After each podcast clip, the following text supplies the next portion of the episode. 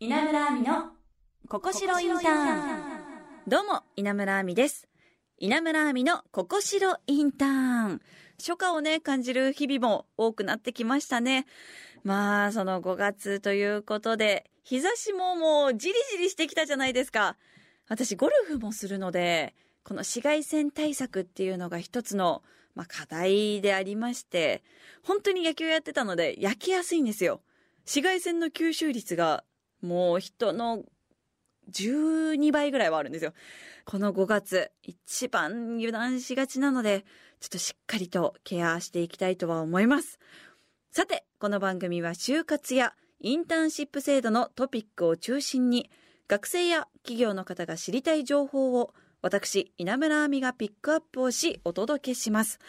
学生と企業の架け橋になりたい、そんな番組です。今週もゲストに HR クラウド株式会社執行役員岩本雅美さんをお迎えしいろいろなお話を伺います。稲村亜美のここしろインターン。HR クラウド株式会社の岩本雅美さんにインターンシップ制度の現状を教えていただきたいのですがよろしいですか？はい。まず世の中的にまあインターンっていうのが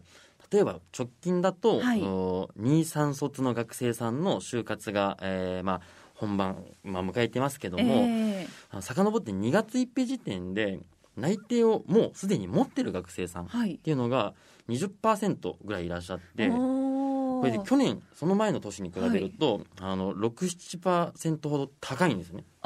去年より高いっていうのは何か理由があるんですか？はい、コロナの影響があり学生さんも先輩苦労してるので、ええ。早くから活動しなきゃ。早くから動くので企業に関しても、ええ。早く学生さんをこう言い方です。囲い込まなきゃみたいな、はい。っていうことで学生と企業の動きも早く。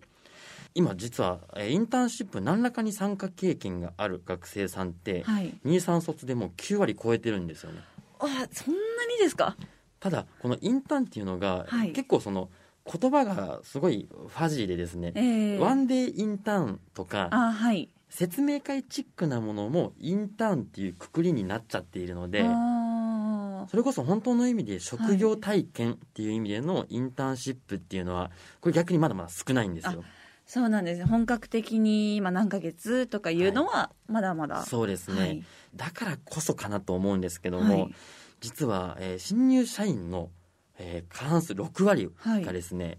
実は入社後直後に仕事内容にギャップ感じてるんですよ。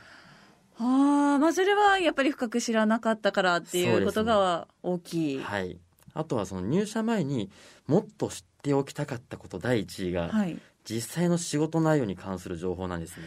へえまあねいくら調べたからといってわからない情報っていうのはまだまだ多いんですかね。見て聞くよりやった方がやっぱ分かりやすくはい。そこの情報が薄いまま入社をしちゃうからこそやっぱりミスマッチが起きちゃうわけですえね。え。なんでインターンに関しては本来の意味で僕が思うには、はい。ちゃんと職業体験を積んではい。あなるほどこの仕事をもっとやっていきたいと思えるそういったこうお互いのえー認識を創出する場であるべきだと思っていて、ええ。ただ今の世の中がはい。そうじゃないのがすごくその違和感なんですよね。ええ。入った後にこんなはずじゃなかったっていうのをなくせるインターンシップを企業様側からも提供してほしいですし、ええ。学生さんにとっても本気で取り組んでほしいと思うんですね。はい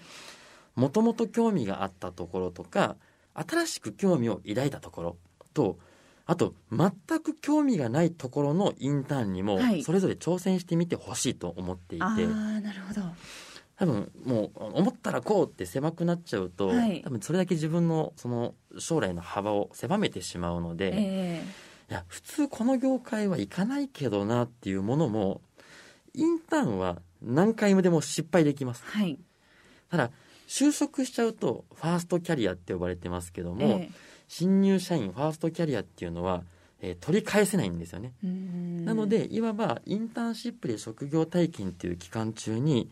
ぜひいっぱいあの取り組んで挑戦してもらって、えいっぱいその、まあ、擦り傷を作ってほしいというかええただその分あの強くなってはい本選考っていうのに臨んでくれる、そんな場になったらいいなと思ってますなのでよりその強く社会人としてしっかりとこう根を張れるはい。そういった経験が、まあ、積めるっていうのもインターンシップのある意味いいところなんじゃないかなと思いますはい。まあ、ちなみになんですが、岩本さんの就活当時は苦労したな、こんなことしておけばなっていうことって何かありましたか？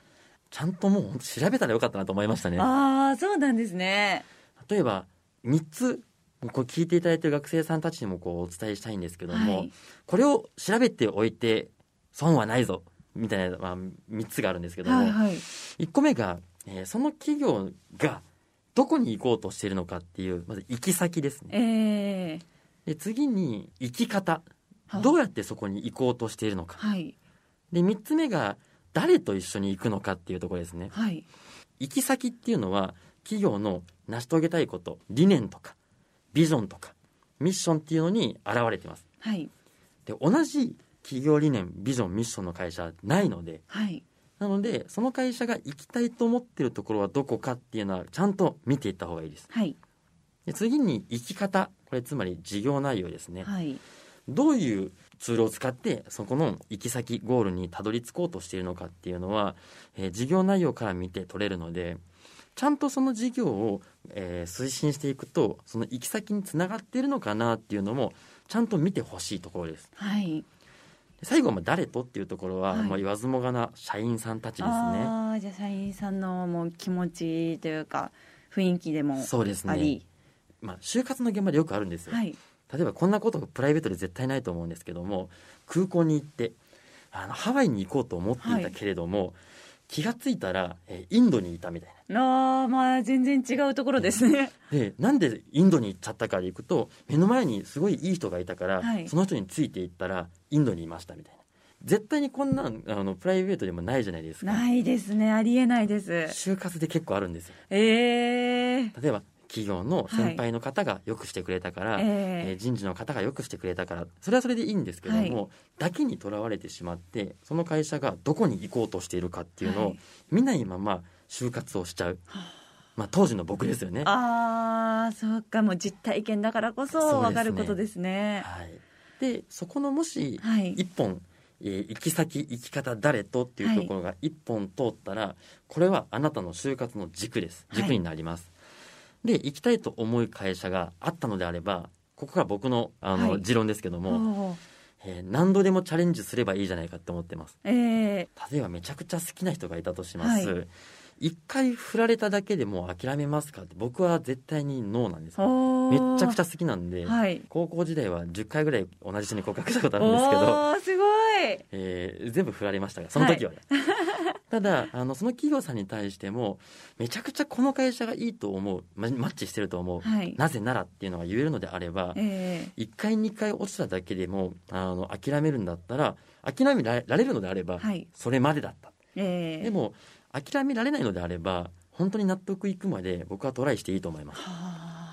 まあ、それほど熱い気持ちがあって、あの、収めとくのはもったいないことですよね。そうですねもう正規エントリーだけが方法じゃないと思うので僕もその1社目はあの正規エントリーではなく直接その説明会会場に、はい。えーアポなしで乗り込みましたうわー、すごい。あー、やっぱり強い気持ちというか、熱い気持ちが岩本さんは強いですね。そうですね昔からこういう性格みたいですね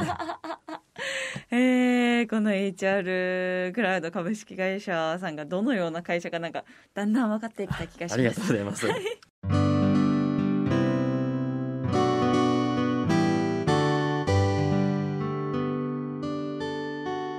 稲村亜美のここしろインターン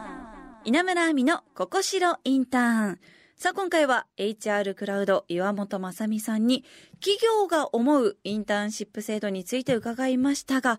やっぱりインターンシップ制度っていうのはまあ学生の方ももちろんですけど、その企業さん側もね、いろいろと工夫をされて、まあ、より学生が働きやすい環境を整えてくれてるんだなってことも分かりましたね。まあ、学生の方はその企業とのギャップを感じないためにも、ぜひこのインターンシップ制度を活用していただきたいと思います。HR クラウド岩本さんには来週も登場していただきます。番組ではあなたからのメッセージをお待ちしています。これから就活を始める学生の方のお悩みなど、就活やインターンシップについて、ここが知りたいという質問。その他、私に聞いてみたいことなど、何でも OK です。ぜひ送ってください。アドレスは、ここしろ、アットマーク、jocr.jp です。